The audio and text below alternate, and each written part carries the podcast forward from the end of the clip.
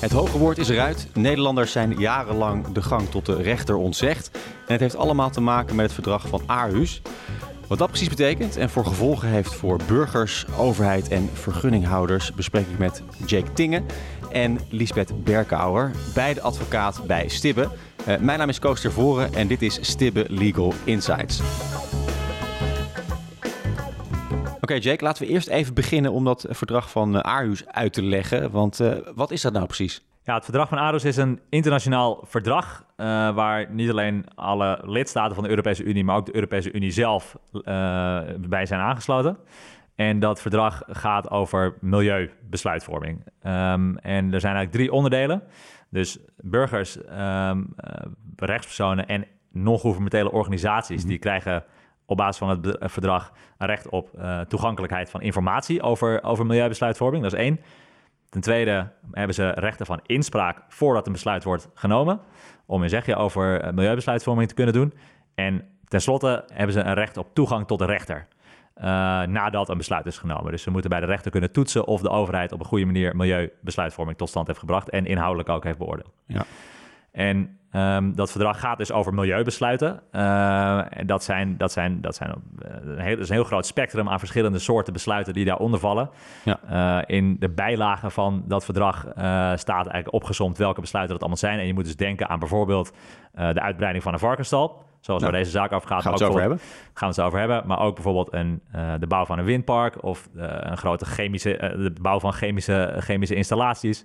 Dat soort zaken. Dus allemaal, allemaal besluiten die een, echt een grote, significante impact hebben op de fysieke leefomgeving en op het milieu. Nou, Jake, laten we even klein beginnen. Want artikel 613 is dus in strijd met dat verdrag. En, en dan gaan we het dus even hebben over die varkenstal. Want daar is het allemaal mee begonnen. Uiteindelijk uitgemond in het arrest van 14 januari 2021. Maar het was een langslepende procedure. Die begon in Limburg toen de stichting Varkens in Nood in beroep ging tegen een vergunning voor een staluitbreiding van een varkensboer in diezelfde provincie in Limburg.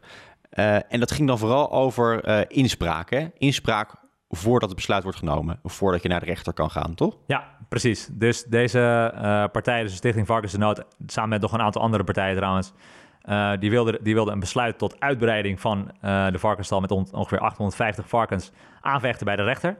Maar toen ze bij de rechtbank Limburg aankwamen, toen constateerde die rechter dat ze geen zienswijze hadden ingediend in de voorprocedure. Ja. En, en, dat is uh, gewoon even laten weten wat je ervan vindt. Ja, dus um, de, in, in Nederland werkt het zo dat als je een milieubesluit vaststelt, dan de uniforme openbare voorbereidingsprocedure van toepassing is.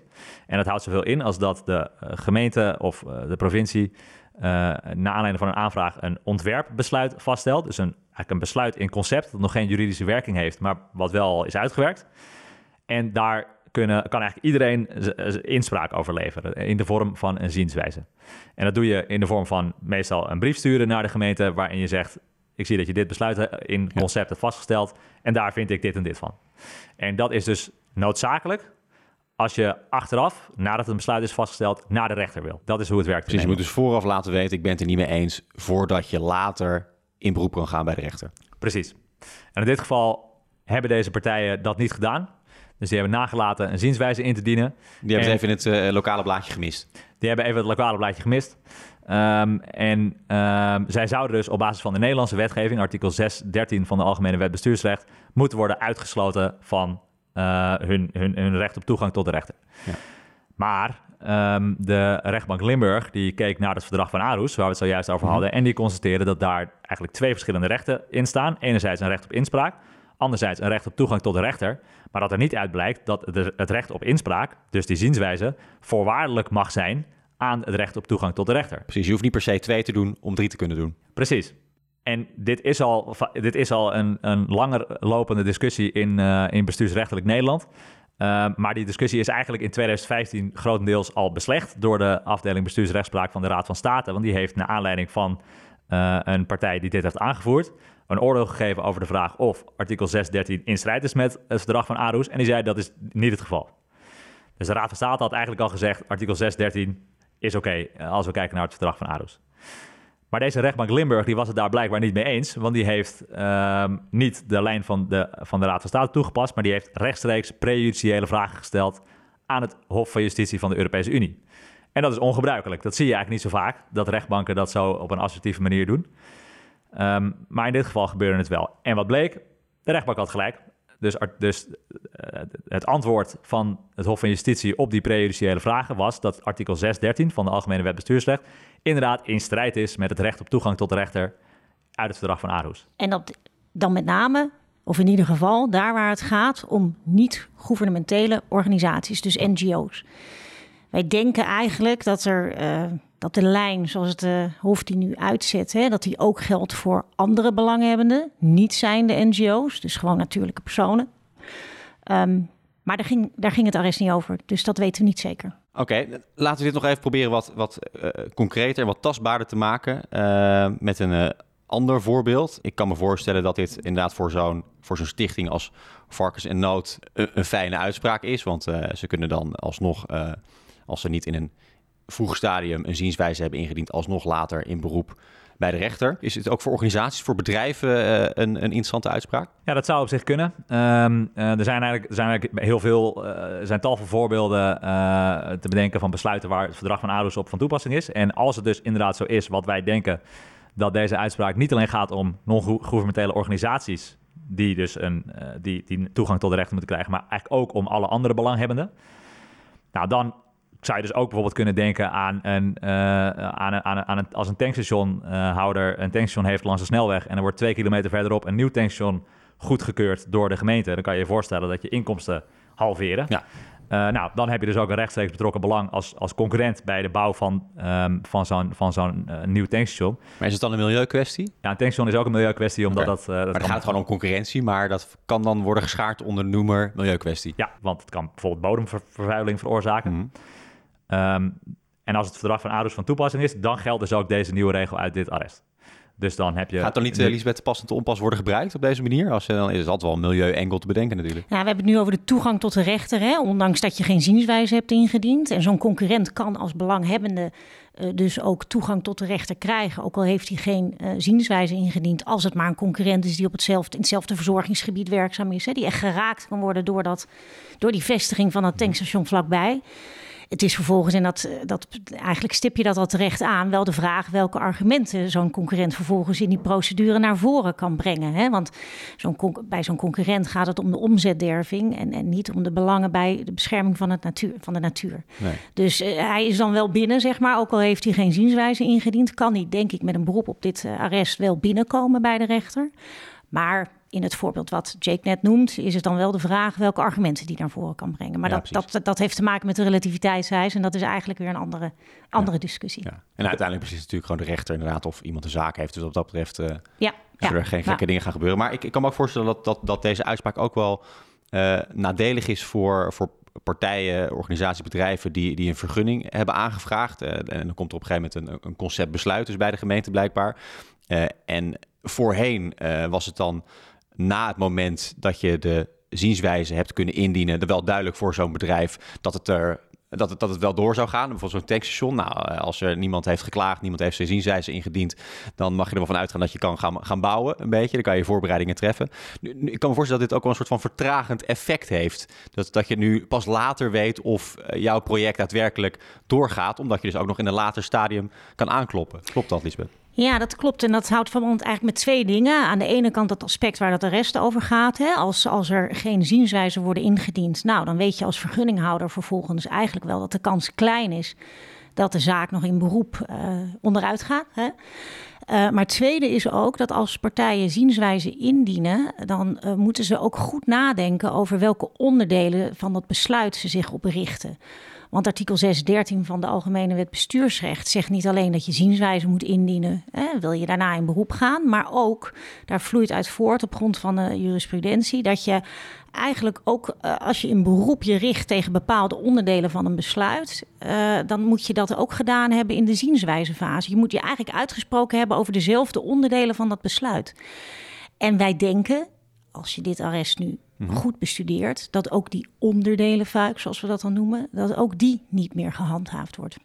Dus om terug te komen op je vraag, op twee manieren is dit voor vergunninghouders, denk ik, uh, ja, lastig uh, op het gebied van de rechtszekerheid. Je weet minder snel waar je aan toe bent. Want het zou dus zomaar kunnen voorkomen dat bij zo'n tankstation uh, dat iemand aangeeft, nou, om reden A en B ehm, vertel ik nu in mijn zienswijze dat ik dit liever niet zie gebeuren.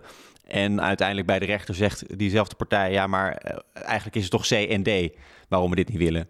Dat zou dus nu kunnen. Ja, maar dat, zou, dat kon eigenlijk daarvoor ook alweer. Dat is weer net een soort subtiel onderscheid. Dan hebben we het over argumenten, niet zozeer onderdelen. Dus dat is net... Okay, dus uh, ik denk dat zijn geen onderdelen bij deze? Nee, dus nee. onderdelen zijn bijvoorbeeld bij een tankstation zou je kunnen zeggen... enerzijds um, vraag je een vergunning aan en krijg je ook een vergunning voor het onderdeel... Uh, de milieuinrichting, dus het uitstoten of uh, in dit geval misschien de bodemvervuiling en dat soort zaken.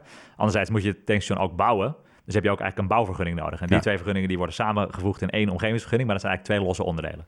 Ja. Dus maar, je, okay, maar je zou kunnen zeggen, uh, in de zienswijze wordt er geageerd tegen het ene onderdeel. En precies. bij het beroep wordt er pas uh, geageerd tegen het andere onderdeel. Ja, precies. Ja, en dat, dat uh, kon dus niet. Hè? En wij denken dat als je deze, dit arrest leest, dat ook daaraan een eind is gekomen. Omdat het anders ja, zou eigenlijk dit arrest zijn doel voorbij schieten. Hè? Als, het, als het Hof zegt, je hoeft als belanghebbende, in ieder geval als NGO, maar waarschijnlijk ook als niet-NGO-belanghebbende, hoef je geen zienswijze te hebben ingediend. Wil je bij de rechter kunnen aankloppen over een Aarhus-besluit?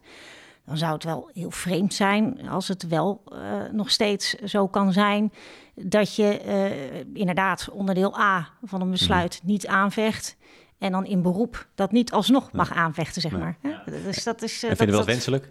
Nou ja, kijk, het, is, het, is, uh, het, heeft, het, heeft, het heeft twee zijden, denk ik. Enerzijds is het natuurlijk goed dat als iemand uh, inderdaad de, de staatscourant niet elke dag leest en over het hoofd heeft gezien dat er ergens in een gemeente een besluit ter inzage ligt waar ze het niet mee eens zijn, Um, dat die persoon nu verdergaand toegang krijgt tot de rechter. Zodat de rechter gewoon inhoudelijk, eigenlijk vaker misschien, uh, besluiten kan toetsen. Uh, dus dat is denk ik voor, voor, voor, uh, voor de rechtsbescherming op zichzelf wel iets positiefs. Maar anderzijds zou je ook wel kunnen, kunnen denken dat het feit dat... Kijk, die, die, die zienswijze procedure die is er natuurlijk niet voor niets. Nee, vertel even, waarom is dat op die manier geregeld? Nou, inspraak vooraf Um, kan natuurlijk toe leiden dat je een sterker besluit krijgt uh, achteraf. Dus als je in een zo vroeg mogelijk stadium zoveel mogelijk argumenten van alle partijen die er iets van willen vinden op je bord krijgt als gemeente of als bestuursorgaan, dan kan je daar wat mee. En dan kan je op die manier misschien je besluit verbeteren. Dus dan kan je, dan kan je eigenlijk met meer belangen rekening houden. En ik kan me voorstellen dat er partijen nu denken, uh, helemaal met betrekking tot die onderdelen vaak misschien, dat ze denken, ik kan beter geen zienswijze aan de voorkant indienen, omdat het bestuursorgaan eigenlijk alleen maar het besluit dan gaat verbeteren. En als je gewoon wil dat het besluit van tafel gaat, ja. dan is het misschien strategisch om pas in een ver later stadium gewoon in beroep te gaan naar de rechter. Een beetje het verrassingseffect. Een beetje het verrassingseffect. En dat, als, als dat zo is, dan zou dat wel uh, negatief kunnen uitpakken voor gewoon de kwaliteit van besluitvorming. En, en uh, dat, dat is natuurlijk wel een nadeel. Nu is dat natuurlijk ook wel, kan je dat ook wel een beetje ondervangen met uh, de uh, de manier waarop de rechter uiteindelijk uitspraak doet. Want die kan ook bijvoorbeeld een lus, zo'n bestuurlijke lus. Nou, daar kunnen we ook een hele aparte podcast over opnemen. dus, uh, het begint een beetje als een Arjen Lubach-uitzending te klinken. De, de, de onderdelen fuik, eh, bestuurlijke lus. Nou, je zou er wel een mooi schemaatje van kunnen maken, denk ik, ja. Um, misschien een kleine nuancering. Hè? Uh, grote investeringen die gedaan worden door partijen... Ja, die hangen vaak toch op het onherroepelijk zijn van een besluit. Ja. En als je, of, of je pakt met clausules in overeenkomsten. Die, hè, hou je rekening met een mogelijke vernietiging van zo'n besluit.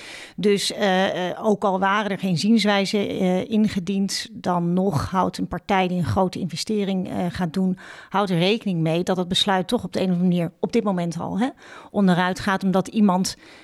in de wet heeft namelijk een voorziening. Je kunt toch in beroep gaan als jou niet verweten kan worden dat je geen zienswijze hebt ingediend. Dus als je grote investering doet, dan hou je daar in je achterhoofd wel rekening mee van... hé, hey, het kan zo zijn dat er toch iemand bij de, bij de rechter in beroep gaat... en daar binnen wordt gelaten. Uh, Lisbeth, uh, dat arrest van uh, eh, 14 januari, of de uitspraak daarvan... dat bestaat uit twee delen. We hebben nu veel gehad over het eerste onderdeel. Wat is precies dat tweede onderdeel? Ja, we hebben zojuist gesproken over het eerste onderdeel. Ik denk eigenlijk voor de praktijk wel het belangrijkste. Hè? nou, de kern is eigenlijk dat belanghebbende NGO's niet uitgesloten kunnen worden van beroep bij de rechter als ze geen zienswijze hebben ingediend bij het bestuursorgaan over het ontwerpbesluit. En wij denken dat het ook geldt voor andere belanghebbenden, niet zijnde NGO's. Dat is, dat is de eerste, eerste belangrijke punt van het arrest van het Hof. Het Hof zegt ook iets over een ander punt. Het Hof zegt eigenlijk: het is goed, hè, het is prima als je als lidstaat inspraakrechten wat ruimer insteekt. Hè, namelijk aan een ieder in Nederland. En ieder kan in Nederland in die uniforme openbare voorbereidingsprocedure inspraak leveren door middel van een zienswijze. Ja. Nou, dat is prima. Hè. Je kan daarin natuurlijk verder gaan, uh, zegt het Hof. Maar als je dat doet, als je daartoe besluit in de wetgeving, uh, dan moet je ook een rechterlijke voorziening bieden aan een ieder om die inspraakrechten af te dwingen. Ja. En op dit moment is het zo in het bestuursrecht dat niet belanghebbende, niet iedereen kan naar de rechter stappen. Hè? Nee, niet dus je kon wel zienswijze indienen, maar dan niet vervolgens in beroep bij de rechter. Klopt, klopt inderdaad. Daar waar het gaat om niet belanghebbenden. Maar het Hof zegt dus, ja, je moet, eh, als je, als je in ieder die inspraakrechten biedt, dan moet je er ook voor zorgen dat ze die inspraakrechten kunnen afdwingen bij de rechter.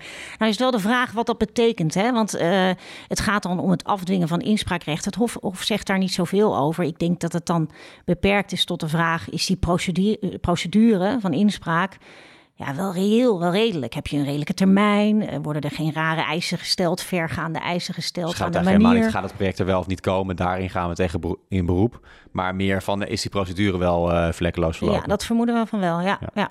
Laten we toch nog even een beetje uitzoomen. Uh, want nou, die, die, die wet is in Nederland dus niet voor niets zo geregeld. Daar hebben ze over nagedacht. Maar in, in feite werd hier dus in Nederland uh, de Europese wet overtreden. Of dit was in ieder geval niet uh, in overeenkomst met de Europese wet hoe het in Nederland hier gaat. Is dit iets wat vaak uh, voorkomt, uh, Jake? Zo nu en dan, zo nu en dan. Um, ik denk bijvoorbeeld aan de stikstofuitspraak van, van inmiddels bijna twee jaar geleden. Daar was ook het geval dat de Nederlandse wetgeving in strijd was met een Europese richtlijn. Um, dus het, het, het, het komt voor, maar het is, wel, het is wel opvallend. Het is natuurlijk niet de bedoeling als Nederlandse wetgever dat, je, dat het vaak voorkomt. Uh, dus in die zin uh, is, het, is, het wel, is het wel bijzonder. Ja. En wat zijn nou uh, precies de gevolgen? Want ik neem aan dat er op dit moment een aantal zaken spelen waarbij, waarop dit van toepassing is. wordt daar met onmiddellijke ingang ehm, de Europese wet gehanteerd? Of gaan we dit pas in toekomstige zaken zien? Nee, ook in hangende zaken hè, bij rechters zul je dit gaan zien. Dat EU-recht, en daar maakt ook een arrest van het Hof van Justitie deel van uit, hè, gaat gewoon voor op um, op het Nederlandse uh, procesrecht, in dit geval is procesrecht. Um, dus dat betekent dat rechters waar nu uh, beroepen aanhangig zijn tegen ARHUS-besluiten, milieubesluiten die onder ARHUS vallen. Rechters waar nu beroepen aanhangig zijn en waar partijen beroep hebben ingesteld die geen zienswijze hebben ingediend. Um, die zullen die belanghebbende partijen niet de deur kunnen wijzen. En die zullen dat met ingang van hè, 14 januari of 15 januari, uh, denk ik, uh, buiten toepassing moeten laten. 613, artikel 613 AWB buiten toepassing moeten laten. Het ligt wat anders bij zaken die al afgedaan zijn. Ja, hè? Dus bij zaken waarbij de rechter uh, de mensen al de deur heeft gewezen. Ja, dus onherroepelijke uitspraken. Uitspraken die je kracht van gewijs hebben gekregen. En eh, dat is lastiger, het ligt lastiger. Je kunt in uh, Nederland ook weer onder die met, een, eh, met een beroep op de Algemene Wet Bestuursrecht herziening van zo'n uitspraak vragen. Hè, daar is een voorziening voor in de wet. Wordt ja, in zeer uitzonderlijke of in uitzonderlijke gevallen toegepast. Ja, het is ook een uitzonderlijk geval. Uh, ja, maar de criteria die daarvoor in de wet staan, daar voldoet dit niet aan. De jurisprudentie is op dit moment zo dat um, nieuwe jurisprudentie van het Hof van Justitie of nieuwe nationaal-rechtelijke jurisprudentie eigenlijk geen aanleiding kan geven tot een uh, behandeling van een herzieningsverzoek. Nee. Um, Dikke pech dus voor mensen die uh, niet uh, in beroep hebben kunnen gaan. Dat, of organisaties. Dat, dat, dat zou kunnen, inderdaad. Um, maar we hebben het er ook over gehad. Er, er, is misschien wel een andere manier om een, okay. eigenlijk een onherroepelijk besluit of een, of een onaantastbaar besluit toch nog um, op een bepaalde manier open te breken. Want je zou um, wel. Uh, je zou in plaats van een herzieningsverzoek aan de rechter, zou je wel misschien een intrekkingsverzoek kunnen sturen naar het bestuursorgaan dat zo'n besluit heeft genomen. Mm -hmm. En dan zit je weer net in een ander kader. Uh, en daar is mogelijk wel ruimte om, um, om in, ieder geval te onder, in ieder geval te onderbouwen dat gelet op deze nieuwe uh, uitspraak, die eigenlijk al die eigenlijk een, eigenlijk een oordeel mm -hmm. geeft over hoe het recht altijd al is geweest. Um, dit is weer een soort van fase verder. Dus je kan inderdaad ja. uh, verzoeken om zo'n vergunning te laten intrekken. Te laten intrekken. En dan, en dan zal het bestuursorgaan die zal daarover moeten gaan beslissen. En het bestuursorgaan zal dan moeten kijken of uh, het belang van rechtszekerheid van bijvoorbeeld de vergunninghouder uh, opweegt tegen het belang van het uitvoeren van het Europees recht op een, op, een, op een kennelijk goede manier. Want nieuwe wetgeving mag in dat besluit worden meegenomen. Nieuwe wetgeving mag in het besluit worden meegenomen. En bovendien, uh, dit, is, dit, deze, dit is natuurlijk een uitspraak van, de, van uh, het Europese Hof van, de, van, van Justitie. Um, die gewoon een interpretatie heeft gegeven van hoe het verdrag zou moeten worden uitgelegd. Dus, dus dat was, natuurlijk, dat was natuurlijk een week geleden ook al zo, alleen toen wisten we dat nog niet. Je zou nog wel zaken kunnen maken die zegt van nou, eh, eigenlijk het Europese recht zegt dat dit eigenlijk niet kon. Ja, dat, uh, dus, dus bij deze verzoeken wij dat deze vergunning alsnog wordt ingetrokken. Ja, dat, er, zit, er, zit, er zit een lastigheid in, omdat ja. aan de ene kant heb je dus de onherroepelijke uitspraken. Daarvan ja. hebben we het net even over gehad. Uh, die criteria zijn heel streng en ik denk dat je daar met een herziening niet ver gaat komen. Daarnaast inderdaad kun je bij het bestuursorgaan aankloppen en zeggen... Uh, luister eens, uh, daar is iets niet goed gegaan. De vraag is alleen, waar is iets niet goed gegaan? Hè? Het, het, waarschijnlijk is iets niet goed gegaan bij de bestuursrechter.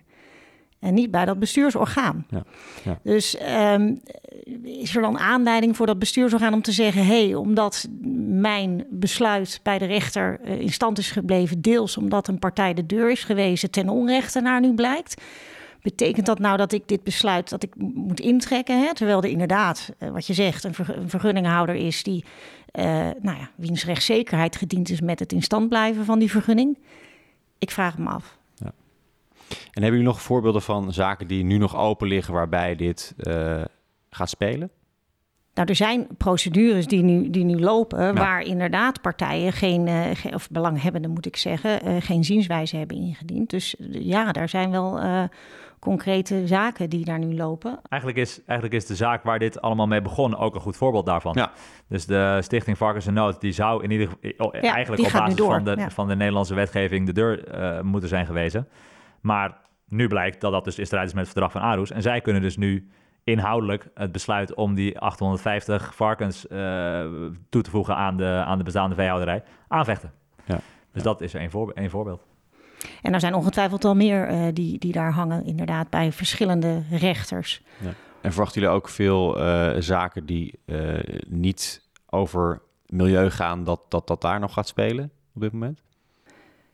Nou, strikt genomen, dit arrest ziet niet op uh, besluiten die niet onder het verdrag van Aarhus vallen. Het maar is wel zo hoe makkelijk het is om er een milieuaspect aan te geven. Ja, nou, het, is, het is wel zo dat de Nederlandse wetgever heeft eigenlijk die, um, die uniforme openbare voorbereidingsprocedure hè, van inspraak heeft een stuk ruimer van toepassing verklaard eigenlijk uh, in Nederland dan het verdrag van Aarhus. Uh, dan waar het verdrag van Aarhus toe verplicht, zeg maar. Dus je kunt je wel afvragen, want de wetgever is nu ook aan zet. De wetgever zal iets moeten met artikel 613 AWB. Gaat de wetgever uh, die, die verplichten, die voorwaardelijkheid, gaat die, die helemaal schappen voor alle, alle besluiten waar de UOV op van toepassing is? Of gaat hij zich beperken tot de Aarhus-besluiten waarop de UOV van ja. toepassing is? En dat, dat, dat, is een, uh, dat is de vraag. Nou, een kleine voorspelling. Jake? Durf jij het aan? Ja, ik, ik zie, ik zie Lisbeth al wegduiken. Ik, uh, durf dat, ik durf dat niet in te schatten. Maar ik, ik kan me voorstellen dat het, dat het wel een beetje gekunsteld wordt... om um, in de Nederlandse wetgeving op te nemen... dat je eerst moet toetsen of het verdrag van Aarhus van toepassing is... En dat je daarna pas gaat kijken wie er welkom is bij de rechter. Ik kan me voorstellen, gewoon uit praktische overwegingen... Ja. dat het misschien handiger is om dat gewoon allemaal samen te trekken. En, en Lisbeth, waarom is dit nou zo'n bijzondere zaak? Nou, de rest heeft een grote impact op de, op de praktijk. En dan hebben we het over verschillende soorten praktijken. Aan de ene kant rechters die, die zaken hebben lopen, beroepen van, uh, van NGO's. Uh, beroepen van NGO's die geen zienswijze hebben ingediend uh, voorafgaand aan het besluit. De rechters zullen toch die, die beroepen dan moeten behandelen als je nu dat arrest leest. Um, aan de andere kant NGO's zelf, waarschijnlijk ook burgers die niet zo nauwlettend alle publicaties wellicht in de gaten hoeven te houden, omdat ze bang zijn dat ze de eerste ronde missen. Hè? Want bedrijven als ze, ook. Ja, bedrijven ook. Als ze die eerste ronde missen, dan kunnen ze toch die tweede ronde meedoen hè, bij de rechter.